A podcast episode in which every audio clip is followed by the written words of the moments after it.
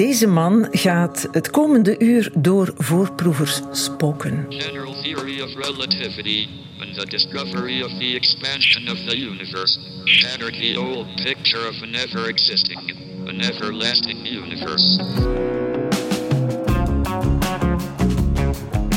Voorproevers. Stephen Hawking, u weet, de grote wetenschapper, de autoriteit als het gaat over het ontstaan van het heelal, de oerknal en zwarte gaten, leed aan de spierziekte ALS, zat in een rolstoel, sprak via een toetsenbord met de hulp van spraaktechnologie, dat heeft u net gehoord, had een charisma van hier tot in Cambridge, waar hij vijf jaar geleden gestorven is. Waarom haal ik meneer Hawking erbij? Als het uitgesloten is dat hij te gast is vanavond? Omdat hij een goede verkoopstruc is natuurlijk, maar ook omdat zijn naam deel is van de ondertitel van een boek dat ik heb gelezen, Het ontstaan van de tijd. En de bewuste ondertitel, Mijn reis met Stephen Hawking voorbij de oerknal. De mijn van mijn reis is de bezittelijke vorm van Thomas Hertog, kosmoloog en hoogleraar theoretische fysica aan de KU Leuven. Ooit doctoraatstudent bij Stephen Hawking. En heeft ook een charisma van hier tot in Cambridge, stel ik vast. Nu, ter plekke. Want hij zit hier bij mij, dacht Thomas Hertog. Jouw boek is in eh, verschillende talen tegelijk uitgekomen. In het Engels geschreven oorspronkelijk, vertaald naar het Nederlands in beide talen tegelijk uitgekomen. De titel van jouw boek klinkt beter in het Engels. Oké, Is een beetje stom vertaald naar het Nederlands, mag ik dat zeggen? Je mag de Engelse titel zeggen. In het Engels luidt de titel On the Origin of Time. Ja. En de ondertitel Stephen Hawking's Final Theory. De laatste, uiteindelijke opinie van Stephen Hawking. Absoluut. Het boek is een verslag van 20 jaar discussies en denkoefeningen die jij samen met Stephen Hawking hebt gemaakt om te komen bij nieuwe inzichten omtrent de oerknal. De oerknal, dat wat we beschouwen als het begin van alles waarvoor er niks was. De titel van je boek in het Engels, On the Origin of Time, klinkt ook straffer, want is geïnspireerd op het boek van Charles Darwin, On the Origin of Species Absoluut. waarin hij zijn revolutionaire evolutietheorie uiteen heeft gezet, die iedereen kent. Heb jij ook een revolutionair boek geschreven? Toch wel, denk ik, ja. En een gelijkaardige visie ontwikkeld op de kosmologische evolutie als degene die Darwin ontwikkeld heeft voor de, voor de biologie. Ga je ook verketterd worden, zoals Darwin? Ha. Eh, ja, ik denk het wel. Jij moest dat boek eh, wel schrijven, eh, Thomas Hertog, want Stephen Hawking is niet meer, is dood, hè? vijf jaar al. Was het de bedoeling dat hij het zou schrijven eigenlijk? Ehm, dat denk ik niet. Ehm, maar hij heeft het wel voorgesteld. Hij heeft het wel gesuggereerd naar het einde toe van zijn leven. Dat het echt wel tijd was voor een nieuw boek. Ehm, maar Steven was heel goed in het meegeven van huiswerk. Dus ik denk niet dat hij zelf van plan was om daar nog veel aan te schrijven. Waarom is de ondertitel Stephen Hawking's Final Theory, de laatste theorie, het uiteindelijke gedacht van Stephen Hawking? Het is toch ook jouw boek? Ja, dat is juist. Dat is juist. Maar het is natuurlijk eh, ja, ook ergens een hommage aan Hawkings denken. En het, het dekt wel natuurlijk eh, het tweede deel van zijn carrière. We hebben elkaar ontmoet in 1998. Ik was naar eh, Cambridge gegaan. Eh, toen had Steven er al een hele carrière op zitten. Hij had ook al een boek geschreven, hè, het beroemde boek Het Heelal in het Nederlands, A Brief History of Time. Hij was al een held hè, door, te- door dat boek al- en door zijn theorie en door wie hij was en door hoe hij werd uitgespeeld ook wel een beetje. natuurlijk. Right, ja, ja. Ehm, ja, dat is juist. Maar tegelijkertijd, in 1998, was die, was die gekte rond zijn eerste boek wat gaan, wat gaan liggen.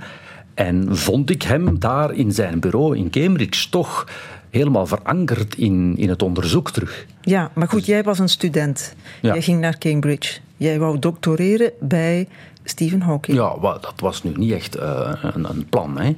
Ehm, Hoe gaat dat dan? Dat je, wat is het begin van twintig jaar samenwerking? Ja, ja, dat is moeilijk om te beschrijven. Ik was natuurlijk weggegaan uit België omdat er in Vlaanderen toen der tijd, in de jaren 90, geen kosmologie bedreven werd. Dus ik ging al vanzelf op zoek naar het mekka van de kosmologie en dat was Hawking in Cambridge.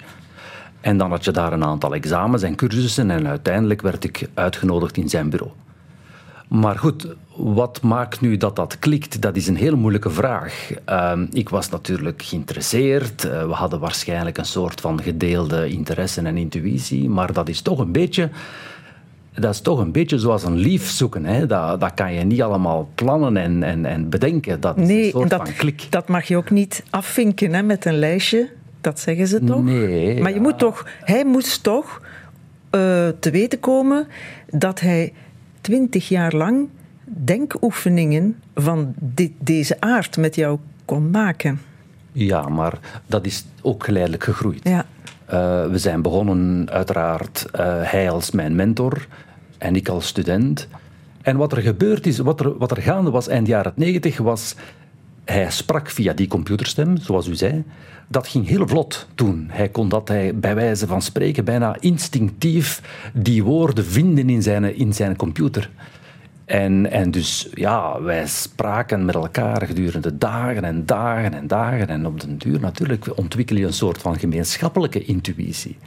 En het is die basis die we later gebruikt hebben toen de communicatie van Hawking extreem, extreem moeilijk werd. Ik heb vaak gedacht rond 2010, 2011, ja, nu gaat dat niet meer gaan. Dat is echt quasi onmogelijk. Maar dat ging nog wel. Dat was de grote verrassing. En, en ergens magisch omdat we die niet-verbale communicatie ergens ontwikkelden. Ja, ja, dat klinkt echt als een lief bijna. Hè? Je bent een goede vriend van hem. Je spreekt zonder dat je het beseft over hem als Steven en niet over Stephen Hawking of meneer Hawking. Dat is nee, Steve, niet meer voor jou. Ja, ja. Je beschrijft dat eerste gesprek hè, als je als jonge man bij hem op zijn bureau komt, ook in jouw boek. Je zit daar in die stoffige, donkere werkkamer en aan het eind van een lang gesprek uh, schrijf jij klikt Hawking, ik sterf. Puntje, puntje, puntje, van de dorst. Dat was Engeland. Het was vier uur 's middags, tea time. Ja, I'm, I'm dying for a cup of tea. Maar goed, hij heeft jou niet gekozen omdat je lekker thee met hem dronk. Er moet een soort van um, bereidheid toch in jou geweest zijn. Hij moet dat gezien hebben of vermoed hebben om mee te denken over de intussen algemeen aanvaarde theorie van de oerknal, waar hij aan was beginnen twijfelen. Want dat is het begin van die hele historie ja. die jullie samen hebben opgebouwd. Absoluut, absoluut. Dus eind jaren 90 was Steven serieus beginnen twijfelen aan die beruchte theorie van de oerknal die hij in zijn eerste boek uh, ja, uit de doeken gedaan. Ja, en waar hij toen nog helemaal achter stond. Ja, ja. Dat is de theorie die zegt 13,8 miljard, miljard jaar geleden is is er, is, is er een plof geweest, of een oerknal, is alles begonnen. Ja, ja, die theorie dat gaat natuurlijk wel op. Maar de vraag is, hoe is dat heelal begonnen? Ja. Hoe is dat heelal ontstaan? En, en Hawking in de jaren tachtig dacht eigenlijk dat hij een soort van creatiemodel gevonden had. Maar eind jaren 90 bleek dat dat creatiemodel van Hawking uh, een, een leeg heelal voortbracht. Zonder sterren en galaxieën en zonder leven. Ja, dat is natuurlijk niet ons heelal. En dus de vraag die zich eind jaren 90 prominent in, in dit domein, in de kosmologie, naar voren trad, was van hoe zit dat nu eigenlijk? Een kosmologie, een heelal waarin leven mogelijk is. Wat is de fundamentele relatie tussen het feit dat wij bestaan en rondkijken en naar boven kijken en naar de sterren kijken en de aard van de oerknal, de aard van de natuur? Ja. Dat is een vraag die toen centraal kwam te staan, waarop dat absoluut ja, geen antwoord was. En, en dat was natuurlijk geweldig, want Steven was zo'n geweldige zoeker dat hij daardoor gebeten was.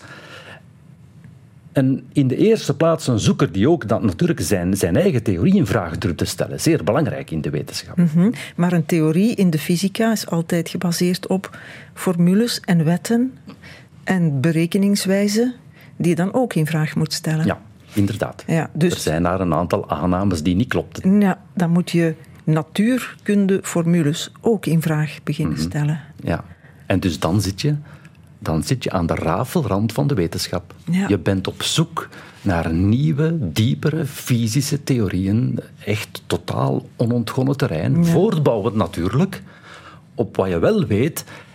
En op de paradoxen in het bestaande kader. Ehm, ja, dat is, een, dat is moeilijk om uit te leggen, maar dat is, dat is inderdaad, en dat is precies waar Hawking zijn intuïtie zo geweldig was om op voor te Ja, maar wat was dan de vraag om van te vertrekken?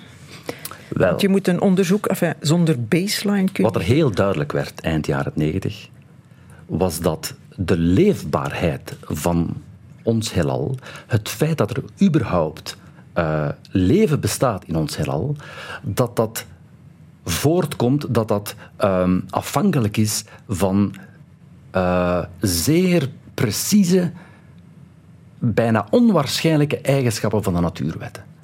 Als de deeltjeskrachten, als de verhouding van de deeltjeskrachten wat anders was geweest, ja, dan waren er geen atomen geweest en dus ook geen leven. Als de expansie van het heelal een beetje sneller was geweest, ja, dan waren er geen melkwegen geweest. Je bedoelt de expansie vanaf die oerknal Ja. dan toch? Ja. Hè? Ja. Want dat, daar gaan we toch vanuit. Hè? Ja, ja, ja, daar Ja. blijven we van uitgaan. En ja. noem nog eens zo'n toevalligheid die, als het een beetje anders was gelopen, geen leven had voortgebracht. De zwaartekracht had wat sterker kunnen zijn. Dan hadden we geen complexe eh, moleculen en, en, en biologische organismen gehad. Eh, we hadden vier ruimtelijke dimensies kunnen hebben. Dat was vrij, dat was vrij moeilijk geweest. Maar kun je dan niet leven met vier ruimtelijke dimensies?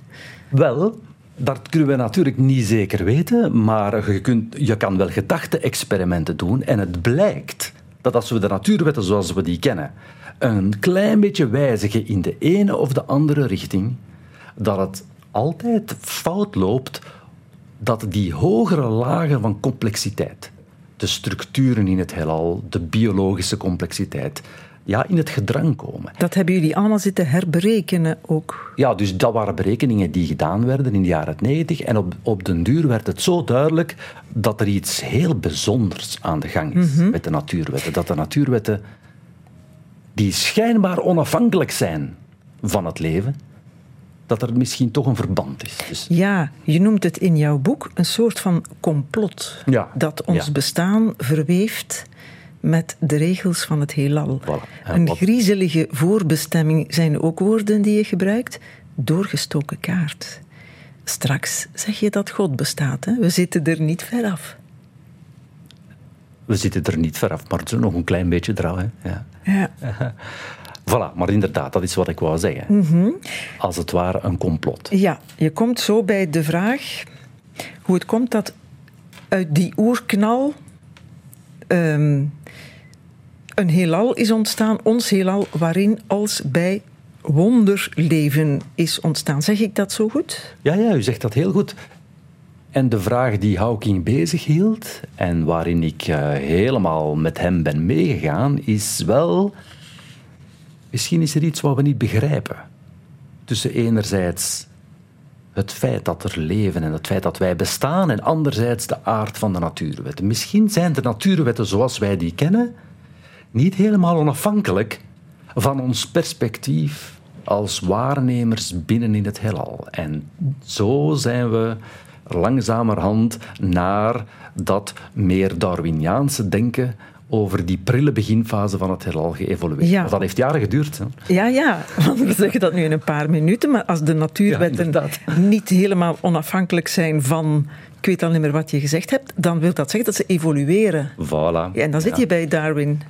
Dan zit je bij Darwin, maar dan zit je dus, wat u, daar, wat u daarnet zei, dan zit je natuurlijk eh, ja, ver van uw formules. Want Ja, de ja. natuurkunde is niet zo ontwikkeld. Nee, want dan veranderen de natuurwetten ook nog voortdurend. Ja, dus de, Ik vind dat revolutionair, inderdaad.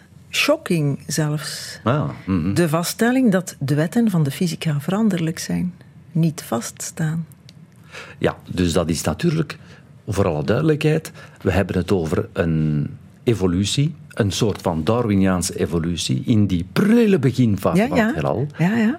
En daarna hebben die wetten zich gekristalliseerd. Het is waar, maar er zijn veel wetten op gebaseerd, op wat er daar vroeger over gedacht werd. En jullie veranderen dat. Dat is juist. Ja, het is Eh. bijna onethisch, want dat is zeggen, iedereen heeft zich vergist. Goh, ja, maar ja. Ook Hawking natuurlijk, hè? ook jij in jouw vroege jaren. Daar komt het toch een beetje op neer. Dat is juist, maar dat is natuurlijk ook hoe wetenschap voortschrijdt. Ja, ja. We komen nu tot een nieuwe hypothese. die je kan verder uitbouwen en beginnen testen en dergelijke. Moet je dan schoolboeken en zo ook allemaal herschrijven? Ja, dat is een goede vraag. Daar heb ik nog niet aan gedacht. Eh. Zal je wat werk opleveren? ja, het is ook shocking omdat ik nu al de grootste moeite heb om de fysica-wetten te begrijpen. Als je dan ook nog eens constant verandert, dan ga ik er niks. We zitten nog bij de theorie. Jouw nieuwe baanbrekende evolutionaire en revolutionaire theorie zegt. Ik probeer het goed te zeggen. Zelfs de natuurwetten zijn onderhevig aan verandering.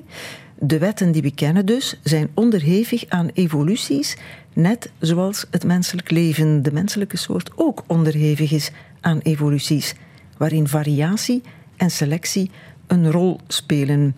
Gevolg is een evolutionaire kijk op de natuurkunde, op zijn Darwins, om het zo te zeggen. Vat ik dat goed samen, meneer Hertog? Heb ik jouw boek juist gelezen? Absoluut. Maar ik zou daar, daaraan toevoegen dat de oerknal in onze hypothese een, een, zelfs een meer fundamentele oorsprong is dan wat we tot nu toe aannamen. Ja, heb ik gezegd, we moeten er wat lichter overheen gaan nu, hè?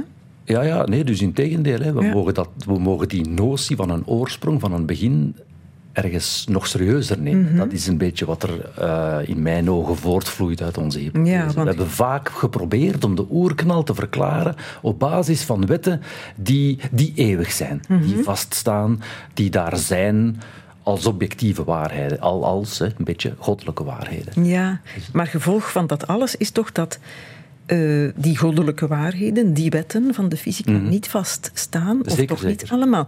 Dat wil zeggen, bijvoorbeeld, met een vraagteken zeg ik het nu, hè, wat Einstein ooit als theorieën heeft verkondigd, niet zeker.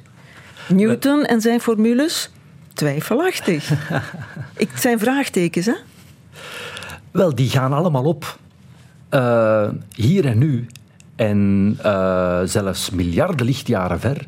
Maar die zijn inderdaad niet de eeuwige waarheden waar mensen zoals Newton en Einstein uh, inderdaad naar op zoek waren. Dus die zijn ook veranderlijk. Die zijn ook, ja, die vormen geen fundering waarop dat al de rest bouwt, laten we Zeg jij en zegt Stephen Hawking. Ja. Ja, dat is Steven zijn uh, laatste theorie. De wetten waar wij in de middelbare scholen ons hoofd over hebben gebroken, waar ik herexamens over had, waar ik van dacht: wat is de zin van dit alles te studeren? Ja, die Ik krijg gelijk. Nee, nee, die herexamens ah. waren, waren, waren zinvol. die, die wetten zijn, zijn perfect toepasbaar in een in, in, een, in, een, ja, in, in het grootste deel van het heelal. Mm Maar in die prille beginfase, waarin, waarin zelfs tijd en ruimte verdwijnen, met die oerknal, in die oerknal, verdwijnen in onze ogen, die natuur. Ik wil toch even naar de aannames van vroeger, uh, Thomas Hertog. Het idee dat de oerknal het begin van de tijd is, waarvoor er niks was. Ja. Uh, misschien moeten we dat toch even duiden, al was het maar omdat een Belg een grote rol heeft gespeeld in de in de totstandkoming van die theorie van de oerknal. De Belg genaamd Georges Lemaitre. Dat is een priester-astronoom uit Charleroi. In de jaren twintig van de vorige eeuw, docent in Leuven, van wie we onlangs in het VRT-archief een fragment hebben teruggevonden, onder andere dit. Il y a un commencement. Nous y reviendrons peut-être à d'autres aspects un commencement très différent de l'état actuel du monde, un commencement de multiplicité qui peut être décrit pour autant qu'on peut le faire sous forme de la désintégration de toute la matière existant sous forme d'un atome. Quel va être le premier résultat de cette désintégration, pour autant qu'on peut suivre la théorie? Eh bien, c'est d'avoir un univers, un espace en expansion rempli par un plasma, par des rayons très énergiques allant dans tous les sens. Vertaal jij wat hij uitgelegd heeft? Ah ja, ik kan dat doen. Want jij schrijft uh, ook boeken in het Frans, dus jij moet dat kunnen. ja, dus hij sprak over de oerknal ja. als uh, een atoom primitief, een atoom primordiaal. Uh, en hij beschrijft hier dus zijn heel intuïtieve, vage um, visie van die oerknal in zijn ogen, hè, die een soort van desintegratie was, een soort van explosie van een, van een ja, een atoom primitief dat hij bijna niet kon benoemen. En dan zegt hij van, aha, en als dat dan zo gebeurd is, dan moet het heelal, het prille heelal dat uitdijt, gevuld geweest zijn met een soort van straling, de rayon cosmique. En En, hij is daar op zoek naar gegaan. Ja. Ja, in die zin was hij ook een eh, durvende denker, toch ook? Hè? Zeker, Iemand die zeker, de vo- zeker. vorige wetten in twijfel durfde. Zeker, ja. Dat hele idee van die oerknal was extreem, is extreem controversieel gebleven gedurende heel zijn leven. Ja. Maar u, ja, u ziet, Lemaitre omarmde dat idee al dat het, he- dat het heelal eh uitdijt en dat het heelal in evolutie is. Ja. En dus dat het in een ver verleden helemaal anders moet Ja, geweest dat het compact moet geweest. Als het, ooit, als het uitdijt en je draait de tijd terug, Voilà, dan ja. was het ooit iets compact. Compact. Dat voor een priester die in God hoort te geloven. Ja, dus dat, dat, dat voegde nog een laagje Ja. controversialiteit toe, neem ik aan. Kon Einstein die theorie van Lemaitre... eh, wacht, nu ben ik misschien een vraag aan het stellen. Wanneer leefde Einstein? Nee, nee, hebben elkaar, Ah, hebben Einstein en Lemaitre? Ja. hebben natuurlijk gesproken over die theorie. Ja. En aanvankelijk moest Einstein daar niet van weten. Nee, het zal niet, hè, want hij werd eigenlijk voorbijgestoken. In zekere zin wel. Ik denk dat de uitdijing van het heelal allicht de grootste voorspelling is die voortkomt uit Einsteins Ja. denken. En dus die Einstein zelf ja, gemist heeft. Hè? Ja, maar goed, ja, Ehm. het is ook niet zo stom dat Einstein eh, dat eerst wegwuift, die theorie van Lemaitre. Want wat Lemaitre zegt, kon je ook niet bewijzen. Dat is ook pure theorie. Ja, dus de uitdijing kon je, wel, kon je ergens wel, kon je ergens wel eh, aantonen, in de zin van dat verschillende sterrenstelsels zich van elkaar verwijderden, verwijderen. Maar die hele notie van uitdijing, terugdenken in de tijd en dan concluderen dat het heelal een, een echte oorsprong moet gehad hebben, dat was een brug te ver voor Einstein. En, en daarvoor was natuurlijk geen bewijs. Eh, die fossiele straling waar Lemaitre naar op zoek was, die, die nagloed van de oerknal, om het zo te zeggen, ja, die is pas waargenomen een jaar voor zijn overlijden. En, en Lemaitre zelf heeft dat pas gehoord enkele dagen voor zijn overlijden. Dus dat is meer dan dertig jaar later. Dat is wel een mooi verhaal. Hij heeft het nog net meegenomen. heeft het nog net meegemaakt. Want het, Ja. zou dramatisch geëindigd zijn. Toch wel, Anders. ja. Wat hieruit blijkt is wel dat het altijd of wel vaker moeilijk is om nieuwe theorieën gelanceerd te krijgen. Je hebt aannames, je hebt theorieën waar ook mensen voor gevochten hebben, tegen de kerk en zo.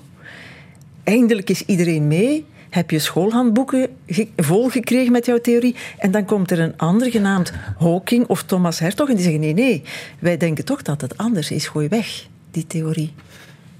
Ja, gooi weg ja en nee. Dus die theorieën, inderdaad, conceptueel kan je grote verschuivingen hebben in de natuurkunde, van Newton naar Einstein, van Einstein naar Hawking.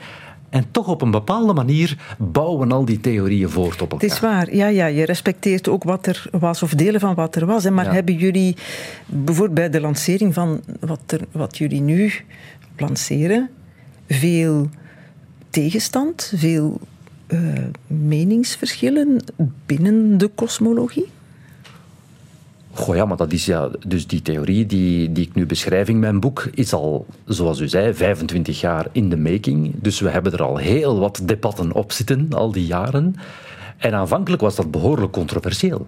Want ja, wie herdenkt nu de kosmologie eh, van binnenuit, als het ware? Dat is een beetje wat wij doen vanuit een Ja, ja. Maar wat u nu publiceert is dus niet meer onder kosmologen controversieel. Want je hebt ze mee intussen of niet?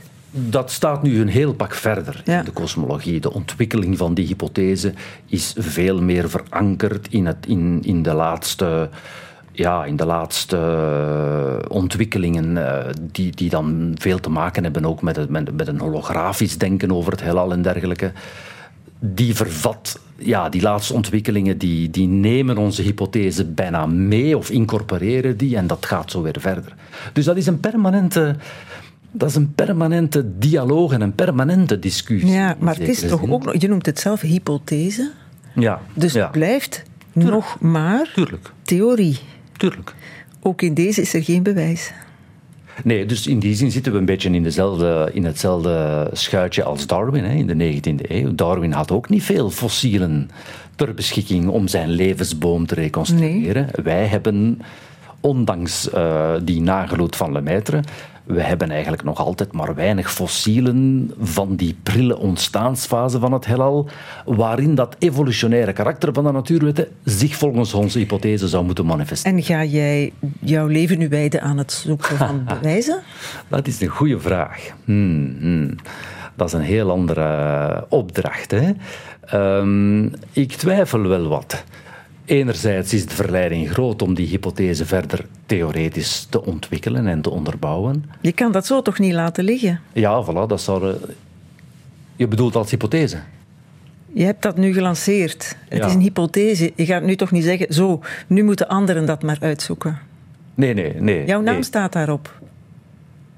Ja, dat is juist. Maar ja, uh, het testen van zo'n hypothese is een titanenwerk. Ja. Je moet ergens op zoek allicht, met die, allicht aan de hand van kosmologische waarnemingen van, van gravitatiegolven of zo. Je moet ergens door die mist van het prille heelal heen kunnen kijken. Ja. Tot bij, terug tot bij de oerknal, tot bij het ontstaan van de tijd. Ja, en wat zou je dan moeten vinden ook? Wat, wat stel je je voor dat je vindt waardoor je dit allemaal kan right. bewijzen? Die hele prille fase waarin de natuurwetten gradueel, als het ware, vertakten en vorm kregen, zoals een, zoals een beetje zoals de, de, de boom van de natuurwetten, die gaat gepaard met verschillende uitbarstingen van gravitatiegolven. En die gravitatiegolven zijn niet verdwenen. Die, die, zijn, die, die vullen nog steeds, een beetje zoals de fossiele straling van Lemaitre, de hele ruimte. En als je echt geavanceerde detectoren kan maken, dan kan je die trillingen, die rimpelingen van het ruimteweefsel allicht waren. Maar die hebben we nog niet. Nee.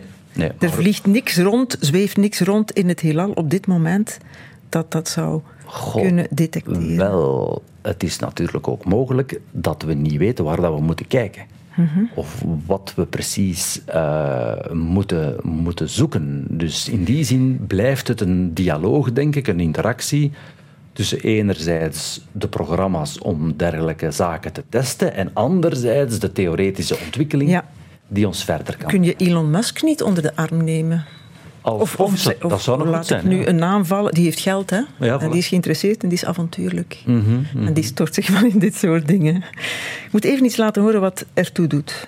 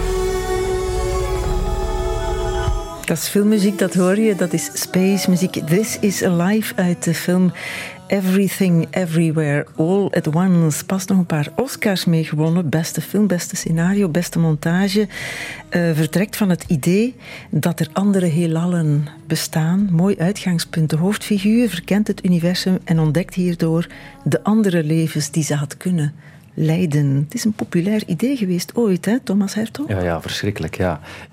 Um, ja, nu is dat heel populair in de, in de, in de, in de filmwereld, hè, dat idee van een multiversum. Het wint Oscars. Het wint Oscars, maar het is ja, wetenschappelijk passé. Ja. ja, het is ook zoiets. Ooit gedacht. Men, men, men, breidt daar verhalen aan omdat dat zo mooi is om verhalen over te Dat was het uitgangspunt, of dat was heel populair in wetenschappelijke kringen. Ja. Eind jaren 90, toen ik, toen ik Hawking ontmoette omdat dat toen uh, geponeerd werd als een, een, een, nieuwe verklaring voor die miraculeuze, wonderlijke eh, leefbaarheid van het heelal. De idee was toen van, aha, misschien was er geen, niet zomaar één oerknal, maar vele oerknallen.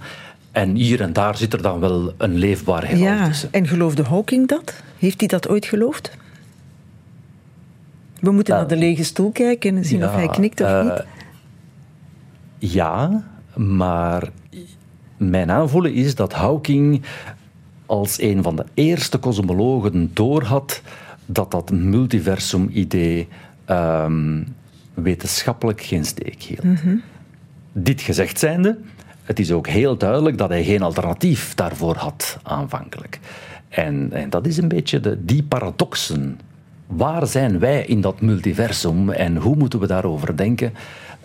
Waren aanvankelijk de leidraad in ons onderzoek. Ja. Dus nu moeten er nieuwe films gemaakt worden hè, rond die holografie en zo. Dat is dat. Ja, ja, we moeten eerst jouw boek lezen en Ja, dat is- natuurlijk. Dat is nog even, vraagt nog even tijd. Stephen Hawking's Final Theory. Hè, de Engelse ondertitel van je boek. Final op dit moment dus. Want Ja, er zijn nog veel vragen, hè? Ja, dat is juist. Dat is een beetje vreemd, dat woord final, want de crux van ons verhaal is in zekere zin dat er geen final theory is. Maar natuurlijk, het is Hawking's ja, laatste theorie uiteraard, want hij, is dan, hij is gestorven in 2018 en hij ligt trouwens begraven in Westminster Abbey tussen Newton en Darwin. Hoe symbolisch kan het zijn, hè? Absoluut, ja. We zullen veel ruzie maken Ja, daar. ja, wel of een soort van poging tot verzoening. Maar goed, het is het begin van een nieuw raadsel van het heelal. Hè? Dat is toch zo. Zeker. Eh, is, eh, eh, ehm, of dat leven, of hoe, hoe het mogelijk is geweest dat dat leven mogelijk is, hè? dat is de vraag. toch, hè? Ja, of wat is de diepere samenhang? ja, maar nu zitten we bijna bij de filosofie. Ja, ja bijna, bijna. Maar ehm, al wat ik doe naar het einde toe van mijn boek is eh, vanuit de formules, vanuit de hypothese, vanuit de wetenschappelijke hypothese, tracht ik een aantal, een aantal ja, meer epistemologische of filosofische mijmeringen of bedenkingen te formuleren. Namelijk, wat is de plek van de mens in dat heelal? In zekere zin denk, denk ik dat het, dat het daaraan raakt. Ja. Die plek van de mens was compleet ehm, verloren in dat multiversumdenken. Terwijl die nieuwe hypothese, net zoals eh, de mens uiteraard geen geprivilegeerde rol toebedeelt, maar wel incorporeert in de kosmologie die we ontwikkelen, net zoals Darwin. Aan zijn levensboom hangt er een takje Homo sapiens, zonder geprivilegeerd te zijn, maar het is wel een, een blik van Ja, binnenuit. een beetje weg, beetje, een beetje verder weg van de, opnieuw van de artificiële intelligentie en van het pure berekenen waar, waar de mens buiten begint te staan. Is Ja, dat, dat, ook? ja dat, is juist. Dat, is- dat, is- dat, is, dat is mooi, mooi geformuleerd. Ehm, ja, dus de, de filosoof Hannah Arendt hamerde daarop. Hè, van ja, die, die wiskundige theorieën die, sta- die staan zo ver weg van ons menselijke conditie. Die staan daar zoals objectieve waarheden. Zij geloofden niet dat dat de kern kon zijn van een nieuw wereldbeeld. Nee, en ik denk dat onze hypothese daar ergens een antwoord op geeft. Ja, want het andere antwoord is op een keer nemen ze het over, hè, die formules. Wat Ja, ze al een beetje ja, aan het doen ja. zijn op dit moment. dan ben je inderdaad heel dicht bij de idee dat we in een soort van, dat is ook goed voor films, hè, dat we in een soort van simulatie leven. Ja. Met ChatGPT hebben we ze al, hè, de simulatie. Ja, Ik ben een beetje aan het overdrijven, maar goed, nee, we, maar- z- we zijn een filmscenario aan het schrijven. ja, ja, Ja. ja, meerdere. En dan, dan is jouw boek wel, of jullie theorie ook, een heel menselijk antwoord ook. Een geruststellend antwoord. Het is ergens een. Maar nu, ja, nee, nu, nu, nu, nu interpreteer ik ze misschien wat te vrij, maar het, ik beschouw het wel als een soort van boodschap vanuit de diepte van de fysica dat wetenschap, de fundamentele theorieën die we ontdekken en ontwikkelen, technologie dus ook, onlosmakelijk verweven zijn, deep down, met onze menselijke conditie. Ja, het is En mooi, Het is een hè? oproep ergens om onze menselijkheid in wat we doen als wetenschappers eh, centraal te stellen. Het is mooi hoe je het formuleert, want het verklaart ook voor een deel de populariteit van dit soort theorieën en boeken en kwesties en lezingen. Stephen Hawking heeft 9 miljoen exemplaren, ik heb dat maar gegoogeld en zo gevonden, het is misschien veel meer, verkocht van A Brief History of Time. Ik weet niet of daar ook de vertalingen eh, zijn bijgeteld. Die lezing van hem die hij tien jaar geleden in Leuven gaf, ik herinner mij, dat was meteen uitverkocht, duizend tickets en wie er geen had, kon dan op een groot scherm Ja, in het Stadpark in Leuven zijn lezing volgen. En laat dat nu net iets zijn dat Steven kon smaken. Hè? Ja, dat zal wel. Jouw boek werd eergisteren de New York Times bestseller. Ja, ja. Dit nieuwe Ik boek. blij verrast. Ja, hoe komt dat toch, hè? Het is toch iets wat mensen... Het heeft toch te maken met de zin van het alles proberen te zoeken. Ja, ja ik, denk dat, ik denk dat je gelijk hebt. Eh, dat, dat is omdat we, gra- ja, we graven in, in de diepte van, van, van dat wetenschappelijk denken en we zoeken daar op een nieuwe manier naar uiteindelijk naar eh, antwoorden van ja, eh, of wat is onze plaats in het heelal en, en, en, en, en hoe hangt dat allemaal samen? En dat zijn uiteindelijk dezelfde soort van vragen die, waaruit, ook, waaruit ook kunst en literatuur opborrelt. Eh, ik- En poëzie ik, ja, ik geloof niet in die scheiding tussen, tussen al die verschillen. en filosofie en godsdienst uiteindelijk ook, hè? Ben jij nu de nieuwe Stephen Hawking? Och, ehm, ik ga mijn handen vol hebben met die hypothese. Hè. Ja, met dat uitwerken, met dat uitzoeken. Goed, Thomas Hertog, het ontstaan van de tijd. Mijn reis met Stephen Hawking voorbij de oerknal, uitgegeven door Lano. Dank je wel voor je komst. Voorproevers.